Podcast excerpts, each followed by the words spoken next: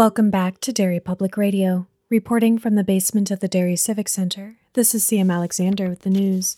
In travel, detours abound this week as Derry's summer long road repaving initiative takes off. Be sure to keep an eye out for changing routes, as one wrong turn could be a grave mistake. You are listening to Derry Public Radio. This is Derry Public Radio.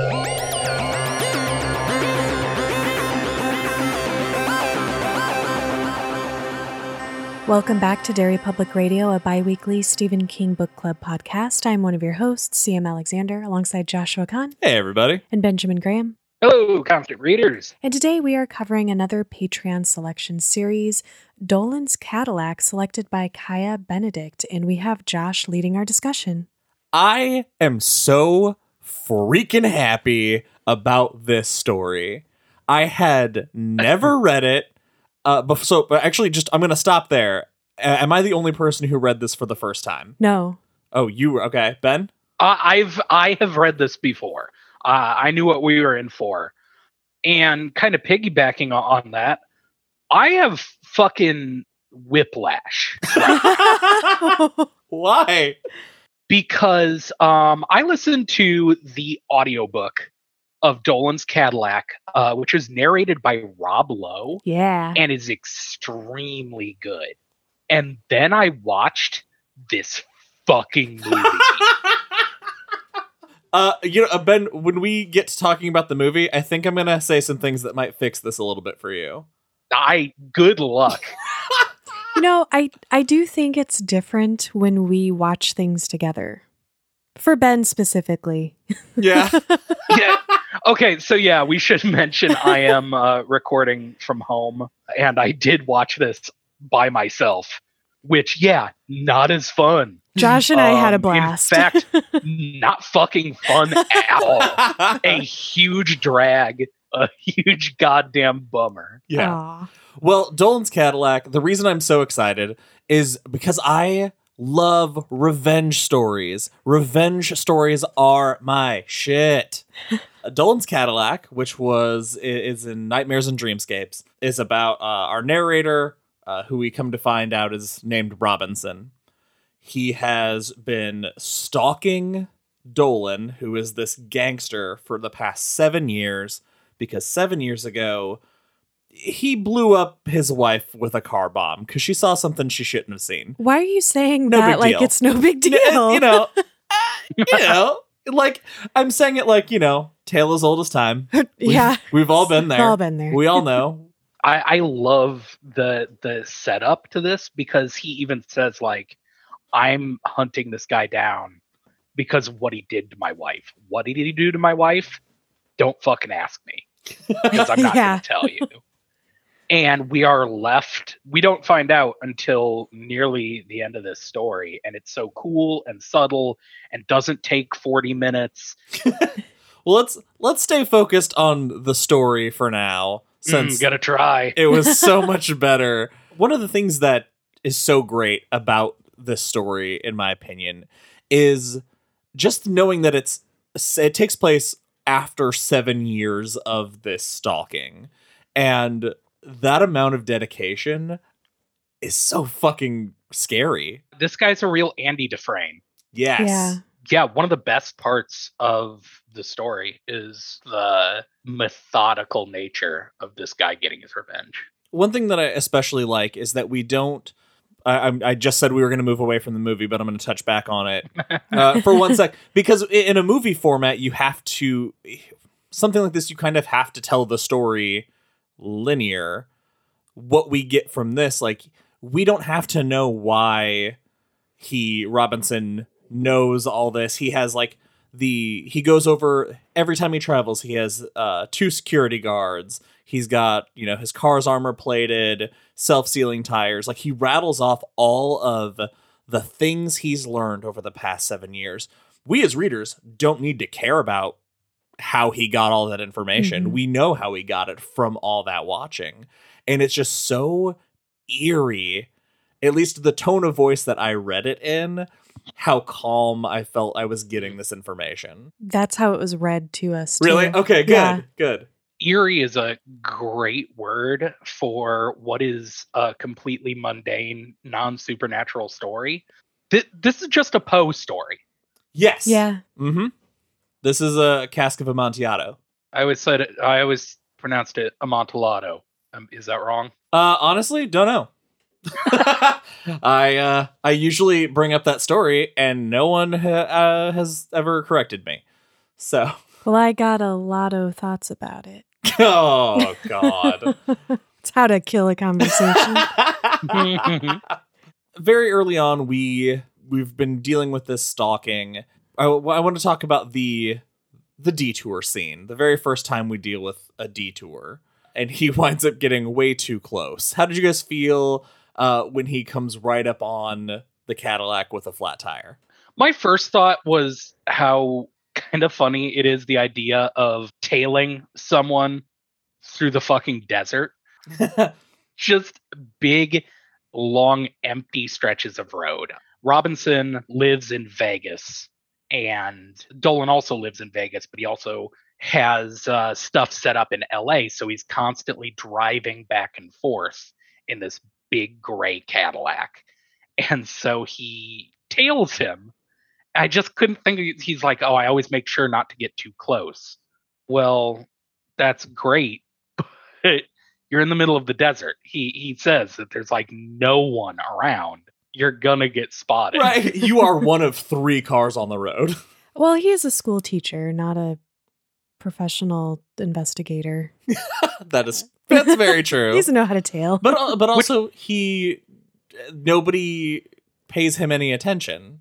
Yeah, that's actually a really cool part of it is that he is so mild mannered. He he's not this hitman. He talks about how he he while he's driving, he has this daydream about, you know, buying a gun and trying to kill him and how all that would accomplish is he would maybe shoot one of his bodyguards and then die. right. That brings me to this question. We find out that he's never even fired a handgun. He hasn't even held a, a gun in general since he was like a teenager. Uh, and that comes to us after he pulls up over a rise and sees the Cadillac with a flat tire and he drives slowly past and he looks Dolan directly in the face and Dolan has no shows no sign of recognition because what happened to his wife means so nothing Mhm. to Dolan. Why would he memorize this nobody's face for a nobody of nothing event that happened to him? Very M Bison in the Street Fighter movie. that one of the best lines in cinema, you mean? Yeah. For me it was uh what, Tuesday or Yeah, whatever he said. For you, well, something like for you, it was the most important day of your life. For me, it was Tuesday. R.I.P. Raul Julia. Yeah. So, but he mentions the gun thing. So here's my question: What was his pl- what was his revenge plan before this this detour plan? He hasn't worked out.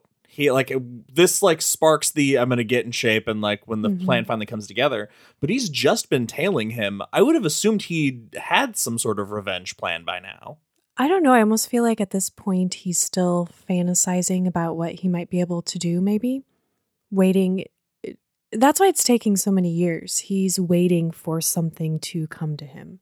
It feels realistic in that way because I don't think he had a plan. I, I mean, when something this awful happens, if it were you or me, you know, you might go the rest of your life, you know, fantasizing about this, getting revenge on this person that wronged you. But like, it's the real world. What are you going to do? I, I think he's just basically a ghost at the start of the story. Well, and, all this work tailing him, even if he doesn't have a specific plan in mind, is kind of the only thing giving his life purpose right now. And so mm-hmm. maybe if that moment hadn't happened and an opportunity hadn't been kind of made clearer to him, he would have just spent a lot of his life just watching this guy and having his revenge fantasy. Because if has anybody ever murdered you two, that's what I would do. I'd come up with all these really awesome revenge fantasies that sound really cool in my head, but on you know in in practice they'd be really dumb. Uh, let's not gloss over this. they would be just fantasies. CM has a plan for if we both get yeah, murdered, yeah. Like and the plan is do nothing. the plan is to the plan is fantasize. to think about it real hard. yeah, I'd, I'd spend. I'd, I'd give you guys years of thinking about it. Thank you. I yeah, guess. man, you're welcome. That's honestly pretty nice. You're a good friend. Thanks. So, uh, something that I really think is great is this detour. The fact that they turned down this detour without a second thought is what makes Robinson realize there are things that he can't set a trap for Dolan because he talks about that, you know, he's been protecting himself for all these years. He'll smell a trap. hmm And so the best way to trick him is to not really trick him, which I thought was pretty great. Makes a lot of sense to me, actually. Uh, th- This is where the Andy Dufresne parallel really, really got me hmm because his plan is he gets a job for the like Department of Transportation working on a road crew and just waits for years not knowing if the right confluence of events will ever happen just hoping and waiting. Yeah, the when he puts up his watch as collateral to force them to give him a job, I thought that's that's real Andy Dufresne. Mhm. For some of the real excruciating detail about how all of this work works, I kind of checked out a little bit. but overall, the the idea of him doing this and what I found most fascinating about it actually was not even necessarily the plan of of placing himself in this position where he would have this information and he could enact this plan and understand how the machine works and all of this other stuff just building up that physical endurance to be able to do this because you have this one shot. And if you just physically, if your body fails you, that's it. And who would be able to persevere under those extreme conditions in the desert, wearing protective gear, working really hard, sweating? He has to be on it. And so I really appreciated that part of the story that it's just him making this happen, painstaking, like just as long as it takes. So Ben, you've you read this before, yes but it is after this point where he's been working on the road crew that it's revealed the plan is to dig the Cadillac a grave because you can't get him out of it. So take the whole thing down. So before this was revealed as the plan, CM, did you have any thoughts as to where this was going? I didn't imagine that he was going to bury an entire car because Ben said it best, but I am not a car boy. It's a crazy plan. It's Wiley Coyote shit. oh my! It And, and it just gets more Wily Coyote as pieces of it are unveiled, and I loved that. And his only, I feel like his only loose end is the guy he's talking to about the book he's writing or something. Yeah, let's talk about the book. Ben, how did you feel about that approach? His his approach to solving the problem by telling a mathematician friend he's writing a sci-fi book. It okay, I thought it was uh, very clever because it you wouldn't think about all of that. What is he's describing how big he has to make this hole and everything, and how to account for how the Cadillac is going to enter that hole and different variables at play. I was like, oh shit, I would have messed that up super hard. yeah, it, it's it makes you think that he's it shows you that he's not just like methodical. He is a smart guy. He knows that there are things that he has to account for that he himself just doesn't know. And so he does his research, which is cool.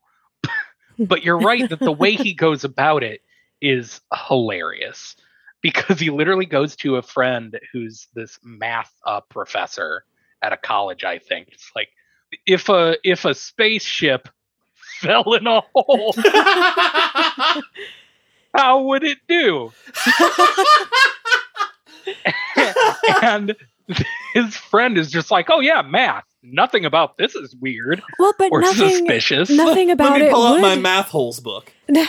nothing about it would be suspicious though because how are you going to apply that in the real world? Most people true. dig a 6-foot grave. Well, also the so this is a science fiction book that he's claiming that this problem's taking place.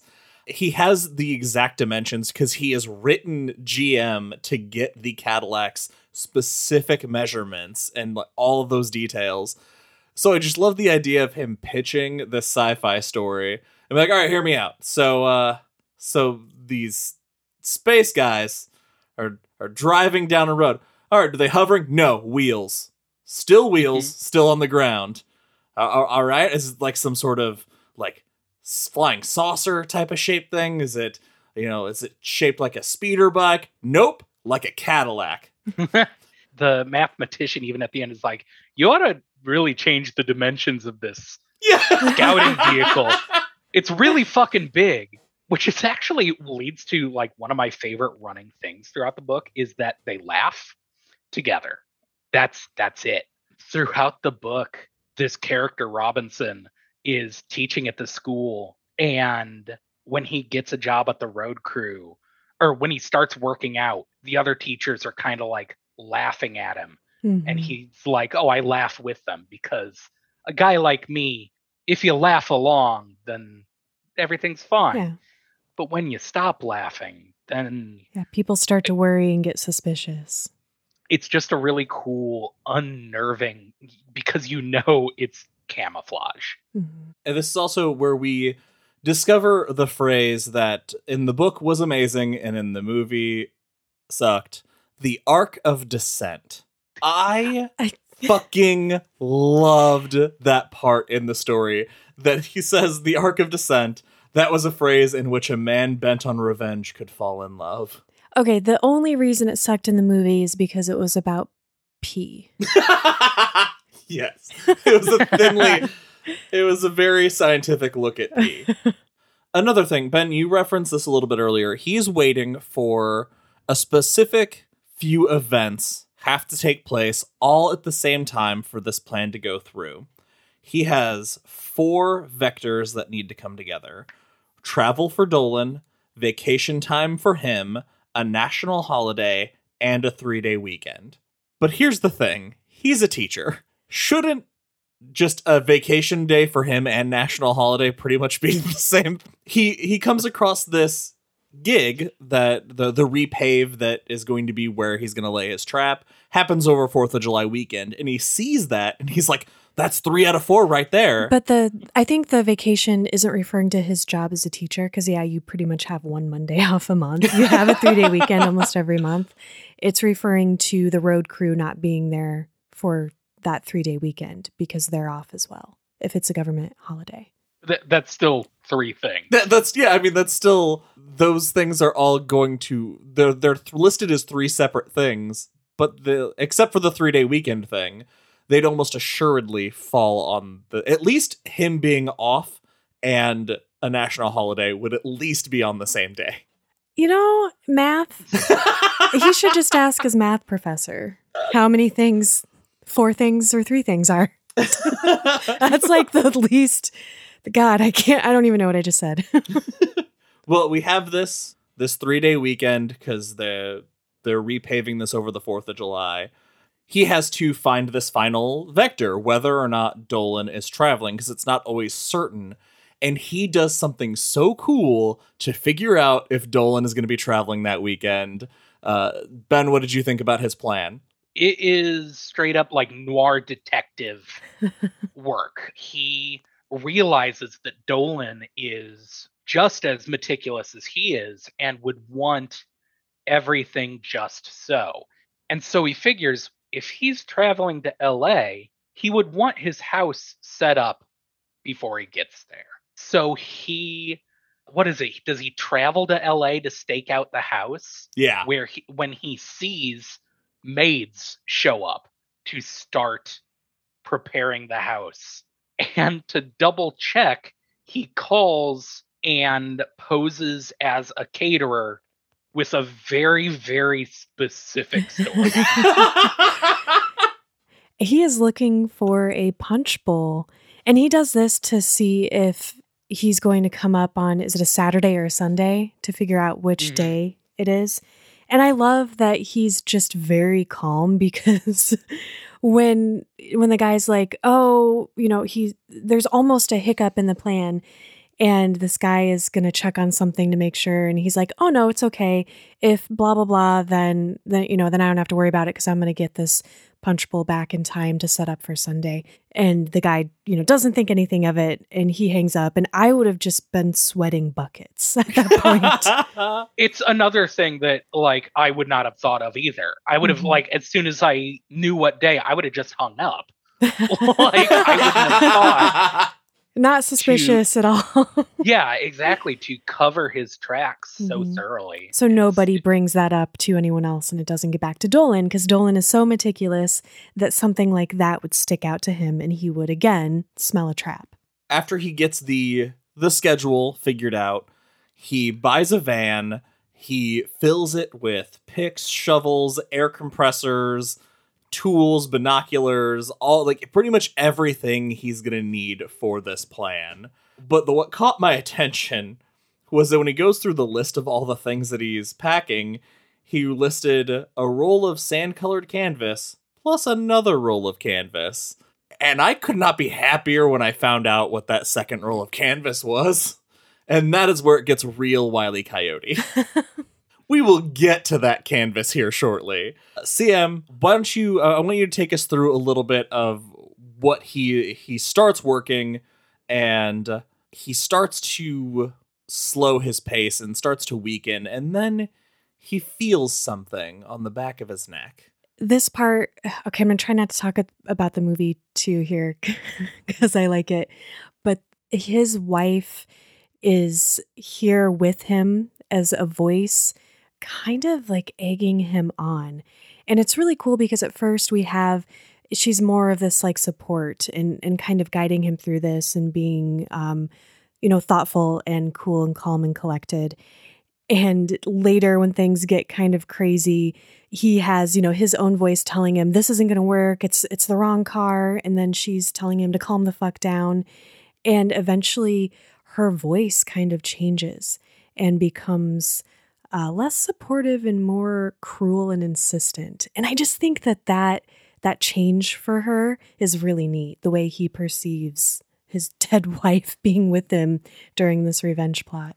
I love the way his madness begins to take over as he becomes more and more exhausted and how it is kind of personified in his dead wife. Super fucking cool. Mhm. The fact that when he starts losing steam, he just repeats to himself, I loved her and she was in pieces. yeah Like God. that fucked me up in a way that I cannot explain. I just I, I remember reading that line and just like clutching my invisible pearls.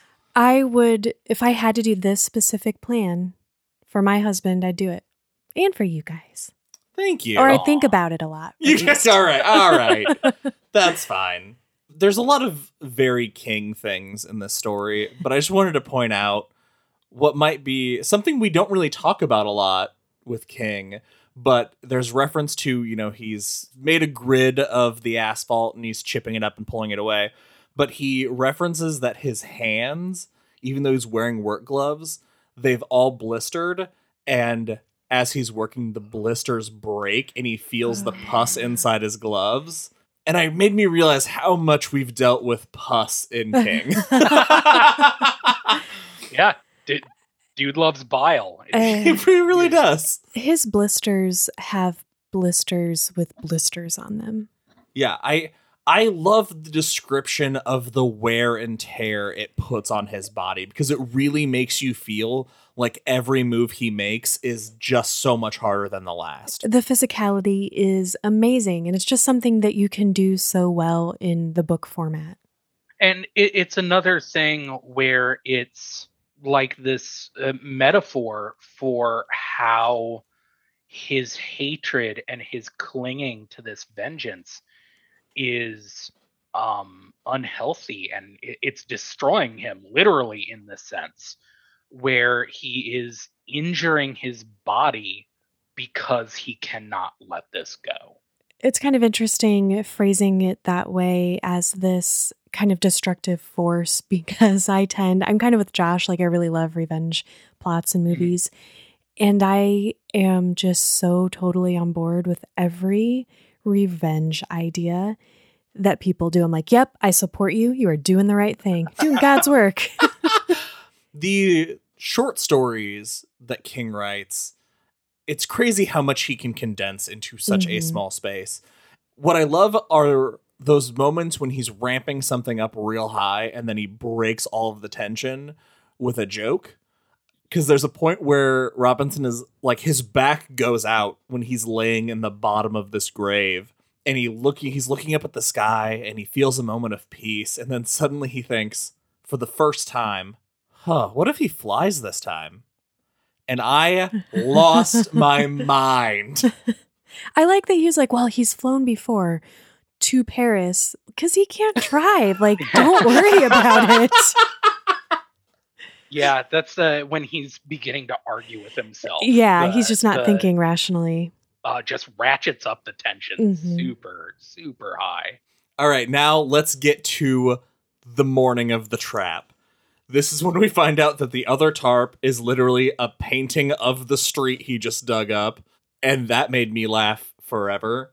He staples it to struts that span the hole, collects all the cones and the detour signs, disguises his van by taking a tire off and making it look abandoned. And then he pulls out his binoculars and he's watching and he's seeing cars and like, nope, that's not it. That's not it.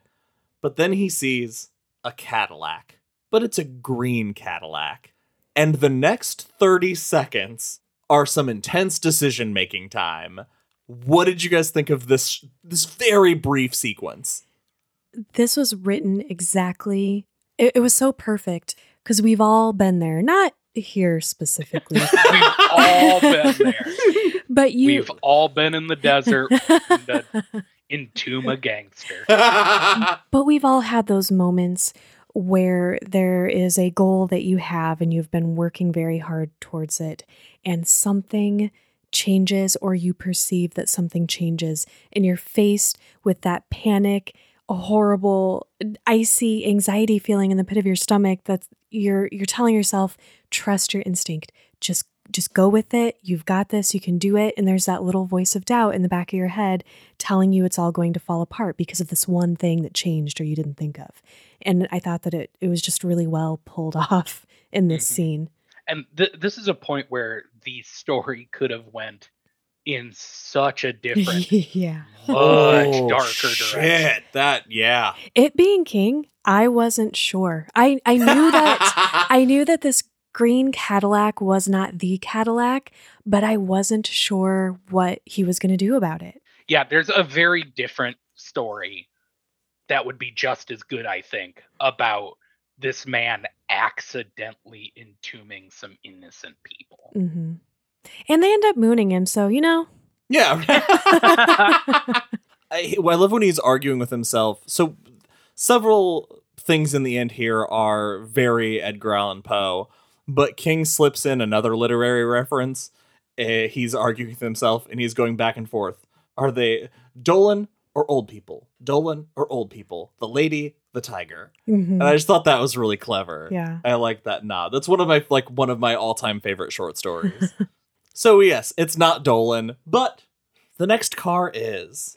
I love and hate that he doesn't get to watch it happen. the the part that was really tense for me was he he has got the detour signs set up the way they need to be. He's waiting and waiting in the van and he's listening and he's hearing the wind. And that's all he's hearing. He's like no no no that's the sound of the car. And then he's having that argument no it's wind. He's not coming. He turned off. Something happened. And then the car goes by and he knows it's him. And it happens. And rather than you know i would want to like hurry up and run over there and bury it but he has to stop and put the signs back so that nobody, you know, drives up into this behind them. And he has to put the tire back on the van and he's just screwing it in with his hands. And that was causing me so much anxiety because I'm like, but what if you didn't do it tight enough and your wheel falls off? And then when he gets all of that done, he comes back and he really tightens it. I'm like, oh my God, this is excruciating, all of these steps and details. You know, what if they get out or something happens? And then, of course, we find out when he gets there that that's he really has the time he needs for the most Mhm. part. 'Cause There, there's one thing because he does see it very briefly. He witnesses just because he runs around and he sees it sinking into the the road. and Yeah. He says it looks like an optical illusion because he just sees it just disappear.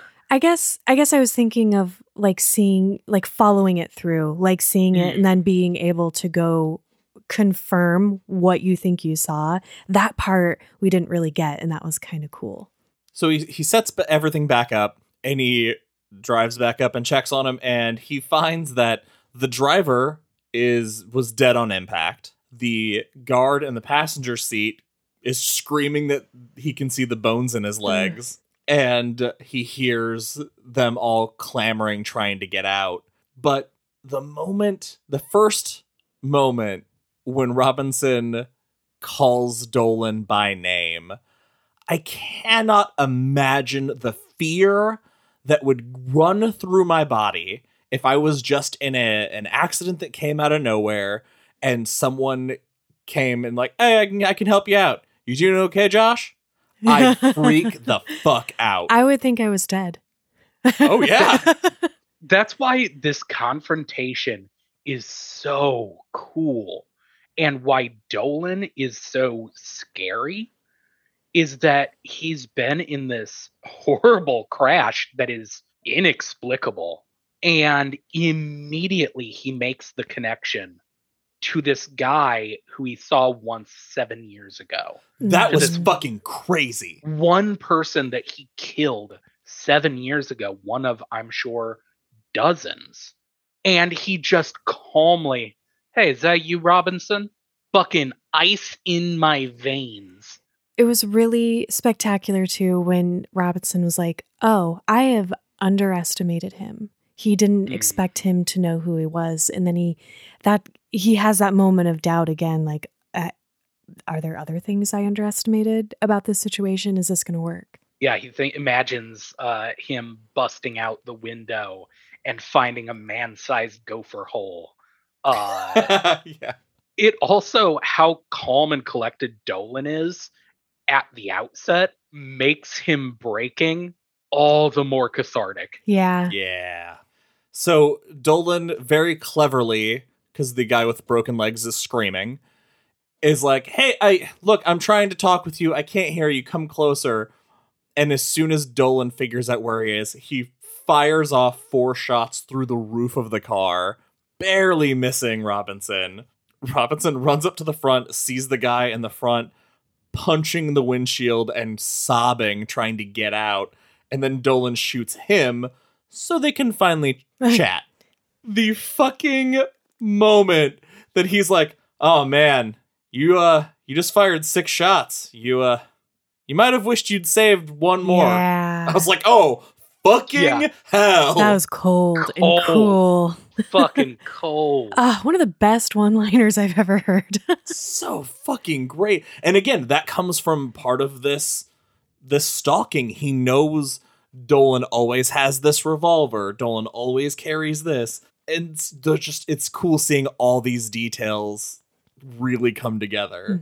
A- and the the amount of giddy maddening joy that robinson gets while he slowly tortures dolan is so uh, also uh, unnerving eerie because he's obviously like teetering on madness just as much as dolan is because he he's mocking him and at shoveling clods of dirt as he's uh, Dolan's trying to talk himself out of this fate. Yeah, he's trying to bribe him with million dollars, two million dollars, five million dollars, and and Robinson's like, well, okay, I'll I'll listen to your proposal, and then I might have a counter proposal. And his counter proposal is that he wants to hear him scream, and if he can scream louder than the how much dynamite was it that Eight sticks of dynamite wired to the the ignition of a whatever the car is. yeah, then he would let him out. the the specificity of that one line and that's three quarters of the way through the story that's the first time we know what happened to his wife Mhm. for sure and it is thrown off with such casualness it's really it, impactful Yeah. Yeah. and we never know what she saw that resulted in her death. Well, until you watch the Yeah, movie. we- so uh, one thing that's great is you know he gets the pleasure of you know shoveling until he goes and uh, hot wires uh, the the front loader to just really settle this and he covers him but i love that occasionally he keeps coming back and calling out to dolan to, just to make sure he's still alive and the second to last time he's like dolan you still down there? And there's quiet. And then he just starts laughing and screaming inside. Mhm. and he's like all right see you later. And then he lays the asphalt chunks back over. So this road Ugh. is set. The yeah the laughing and screaming the way this line is written. Like i said this is the showing that they are both they have both lost their mind at this point. Because dolan is laughing this very genuine laugh and then screams and then laughs some more. And robinson thinks that the uh the wind in the desert is an awful sound. And he says he laughed and screamed and the wind laughed and screamed with them. Oh fucking mwah. so so good. This last bit here is my favorite, though. He's finished laying the final asphalt chunks back into place on the grid he made. And he's like, Dolan's probably for sure dead at this point. And he lays on the asphalt right above where he knows Dolan is and says, Hey, Dolan, I've changed my mind. I decided I'm going to let you out. And then there's quiet. And then he just hears the subtle sounds of Dolan laughing. Does he? I was just about to say that Yeah. Do you? does he though is it really him laughing, or is It's- he already dead and it's Robinson just? it's Can- the telltale heart Yeah.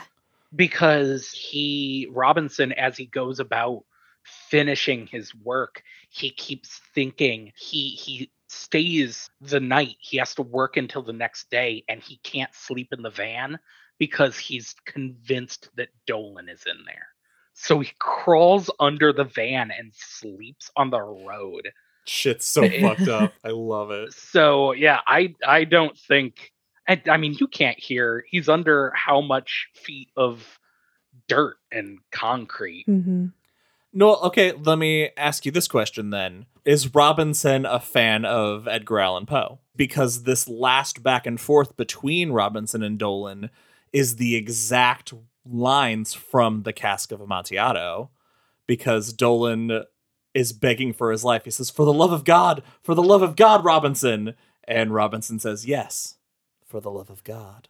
And that's when he leaves. And that's like the when uh Montresor puts the final brick into place. Did I ever tell you guys I had a parrot? That's. Well, I have to process that. So, uh, I I had a parrot and I named it Monty, short for Montresor, so that anytime it squawked, I could yell, "For the love of God, Montresor!" oh my god, Josh.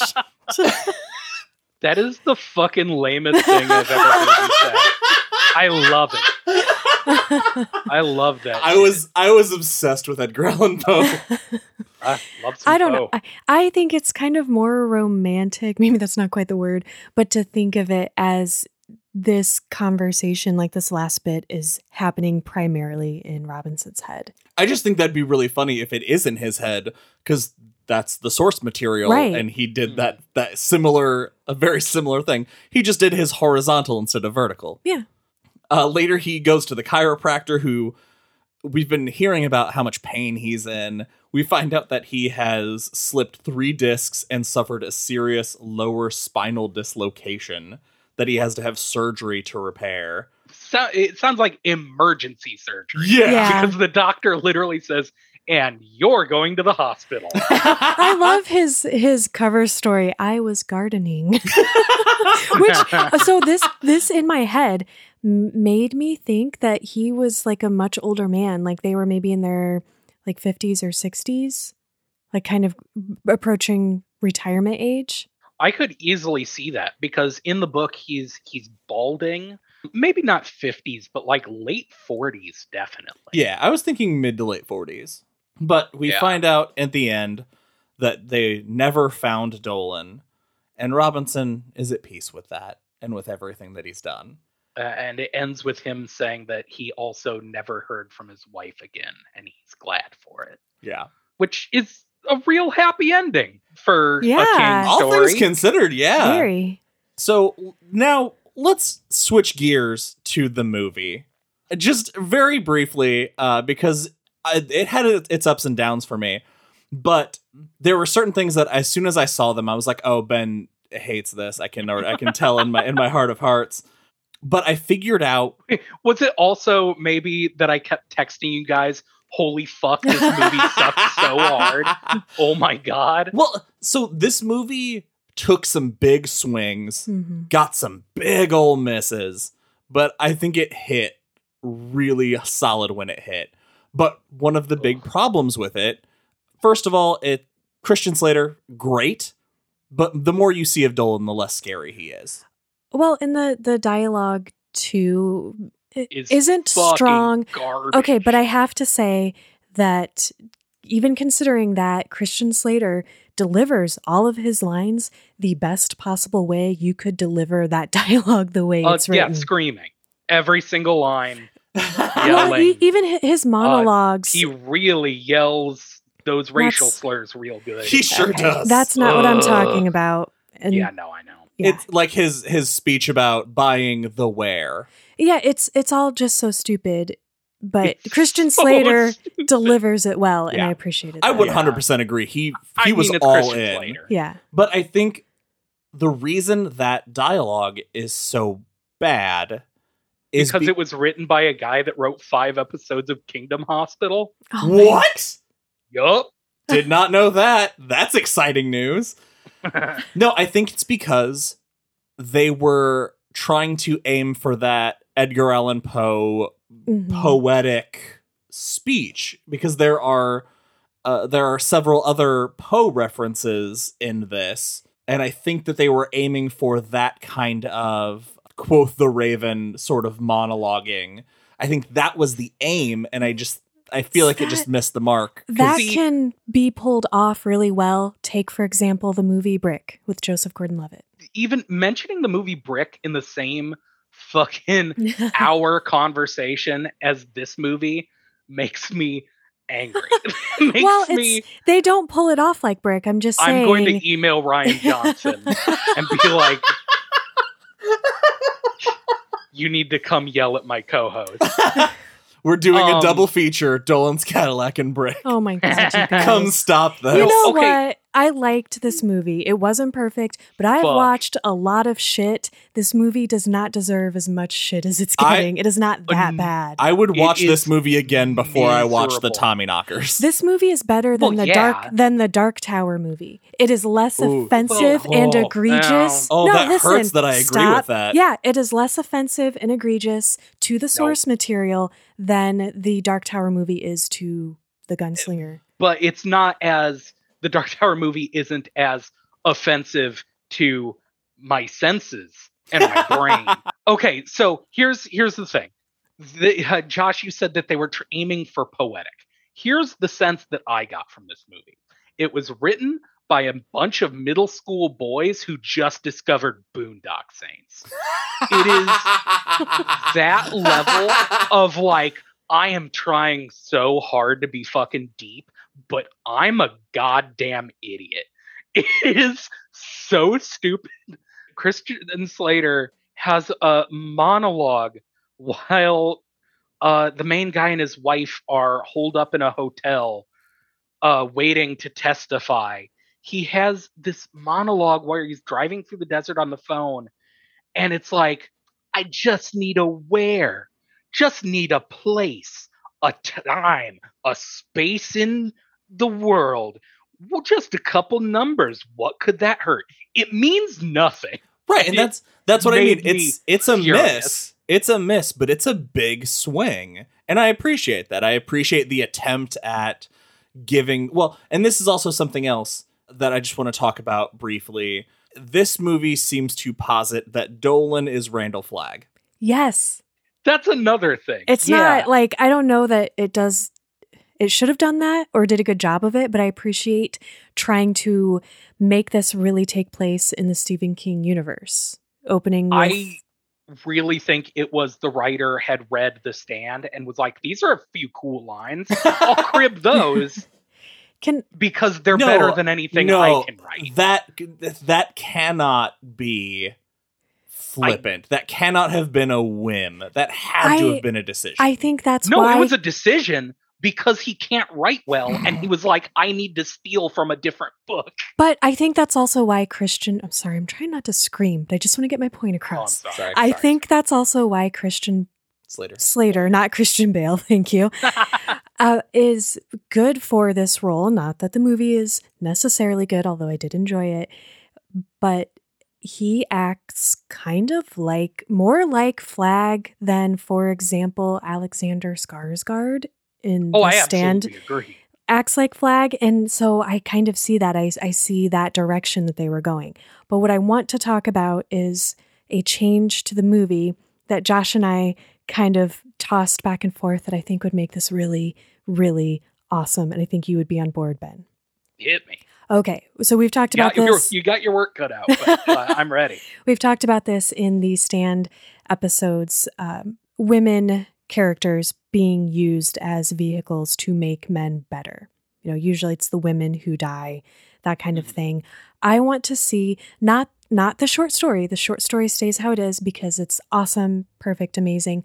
I want the movie to take even the same actress because I think she did a great job. The woman playing Elizabeth, instead of her running out of the hotel when she finds out she might be pregnant to get another test, presumably, and getting blown up. I wanted her to tell her husband and make him, like, beg him to go get another test. He leaves, he blows up. Then we have Elizabeth, this pregnant woman, meticulously plotting and planning and hunting down Dolan and going through all of this.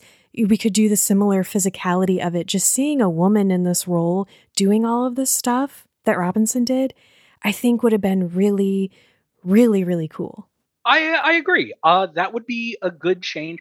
That that could be a very good movie with a different writer, a different director, and recast everyone but Christian Slater.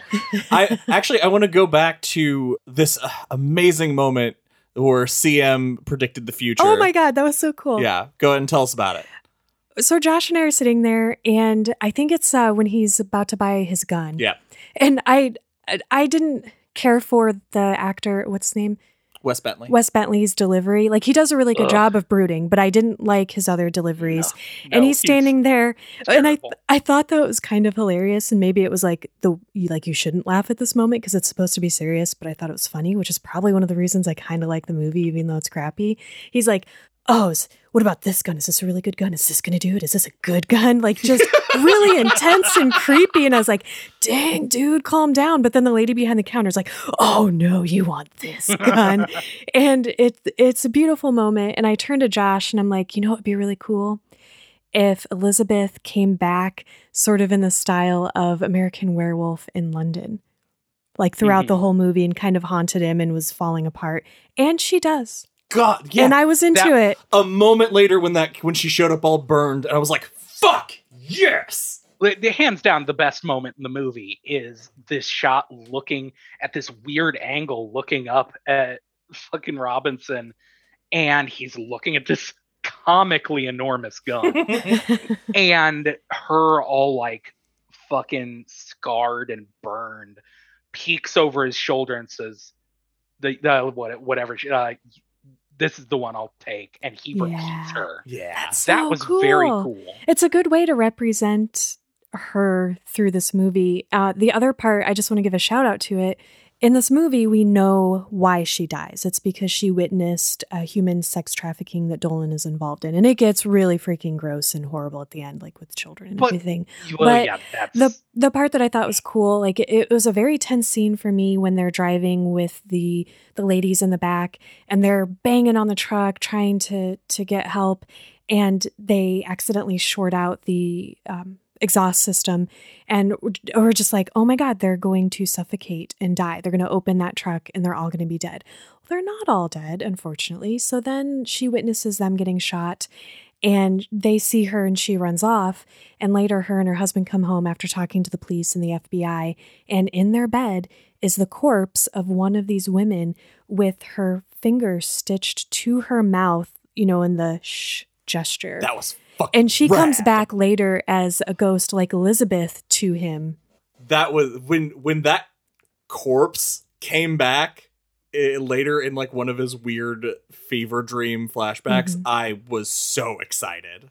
I- effects wise, yeah, super gross and cool. Some ideas were really cool, and I, I wish they would have built more on that weirdness. Yeah. I agree with Yeah. that completely. If it had been more over the top and more Mhm. like campy, I agree. It would have been a, a thousand times better. But so much of it is just like wooden acting, and eh, the story is just so dumb. Like they left a corpse in their bed. You're like, don't tell anyone. What you left a corpse in there? That- what the fuck was- are they gonna do? that was our comment too. It's like you're leaving a lot of evidence. Yeah. yeah. And they talk What about the- that later. They're like, we just need some evidence. Well, I got a left the whole corpse. body. Anyway, thank you for listening to the rant. I, I had to defend part of this movie because, like I said, it you know, well, we'll get to it. yeah i'm i'm i'm with you on some of that uh but i also i i think before we started the movie i even told you cm i was like this is gonna be bad and it wasn't because i knew anything about it it was because the story is so good Mhm. and it was it, kind of the same thing before uh Pet Sematary which really surprised me how good the movie was where i was thinking part of what makes this story so powerful is the internal Mhm. struggle and like getting that level of suffering to translate to film is so hard so i was like going into it thinking this is not going to be great but then yeah some of those big things those big shots they took that landed i got real hyped for them Mhm. I hated every fucking second of this movie. Well, well, let's rate the book first, and Yeah. then rate the yeah movie. let's do it uh ben do you want to go first Sure. Uh, just the short story alone, I, it's a matter of record. I fucking love a good short story, and this is. I forgot just how good it is. Amazing Poe uh, homage. Loved it. Gotta say, five out of five. Uh, Blue Chambray shirts. It, it's just really entertaining. It's funny we give cm so much shit for rating everything five out of five but as i read this story it occurred to me i don't know that i'm ever going to be able to read a stephen king short story and not rate it out of the park because it's everything you love about king condensed into something this is uh 60 pages 55 60 pages Mhm. and it just engrosses you. There's a whole world in here, and I absolutely loved it. And I love a good revenge story. Five out of five blue chambray shirts. Yeah, you guys are right. Stephen King has this ability to, in a very short amount of time, draw you into this very rich and detailed world with these characters that, in a very short amount of time, we care about and are invested in. So I'm also going to give this five out of five blue chambray shirts. This might be my new least favorite fucking movie. Wow. I I honest to God, I'm trying to think of movies I hated as much as this. And there's just I'm sure there are some, but none are coming to mind. Within three minutes of starting this movie, I was like, I'm in physical pain watching this goddamn piece of shit. Hated every second. I refuse. Zero out of five blue chambray shirts. This may be unprecedented. it does not deserve a single shirt. Man, Ben, you better be careful because that means if there, you find something eventually that's worse than this, you've really dug yourself in a Cadillac sized hole. oh, Man, I, yeah, it wasn't good. I, uh, my thoughts on the movie, it, it wasn't great. Uh, I did, I honestly had fun watching it and I, I enjoyed the, the Edgar Allan Poe references. I love what it tried to do things didn't work for me, but more often than not, I enjoyed the things that it did right, and that kind of outweighed some of the things that I was eye rolly through the entire time. So I'm actually going to give the movie four out of five blue chambray shirts. That's fucking insane. I had a really good time watching it. You should have watched it with us, man. Goddamn mad. You should have watched it with us. It was way more fun with people. I'm sure that's true. It might have gotten a one. It. I, I think it would have gotten a one, possibly a two from you, Ben. I definitely sympathize, Ben, with what you're saying. I have been there. I have watched a movie that has offended me and made mm-hmm. me fucking angry. And Devin has watched me just blow up and explode the entire time we're watching this. And it feels like a waste of time. So my bar for that might be a little different mm-hmm. because I watch so much horror in so many movies, and horror is really where you get to explore all kinds of good and bad and weird things. And what this movie does for me that I generally tend to appreciate about movies, even if they kind of miss the mark or they aren't particularly great, is that it it invested me by making me appreciate the moments that hit and see what they were trying to do and want more of that and and think about what happened that that they missed and what could this have been and there is a certain level of enjoyment that I personally can just find in that process if a movie kind of intrigues me that way. So I am going to give the movie um, because it's not the best and there are really great Stephen King adaptations. I'm going to give it three out of five blue chambray shirts. Ugh. I think this is the first. Wow. Is this That's the first lowest time score I've been? Ever given. No, uh, the lowest. no, I think she, you give apt pupil like a one. Oh, I don't think I've Yeah. ever given lower than you guys though. that's true. But That's it's- very true. I I pre- three for me is just kind of like yeah, like I would I watch it again? Eh, if if it happened to come up, sure. Uh, it's not one of my favorites though, but I can appreciate some things about it. That that's reasonable. That is it for this episode of Derry Public Radio. As always, thank you for listening. Join us next time where we will be covering Mr. Mercedes through Under Debbie's Blue Umbrella. For Joshua Kahn and Benjamin Graham, I'm CM Alexander, reminding you I'm sure he could have found an out, given world enough and time, but I was here now, and I would give him neither.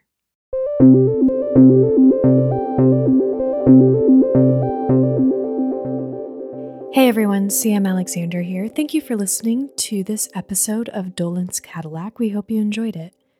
There are a lot of other references and Easter eggs in this movie that we did not discuss, and I'm curious if any of you out there have watched this and noticed them. I'll give you some hints.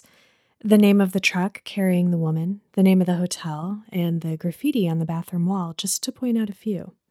Let us know on our social media at Derry Public Radio or send us an email at derrypublicradio at gmail.com. Thank you again to our very awesome Patreon member, Kaya Benedict, for choosing Dolan's Cadillac and giving us the opportunity to read this amazing short story. That's all for now, listeners. Goodbye.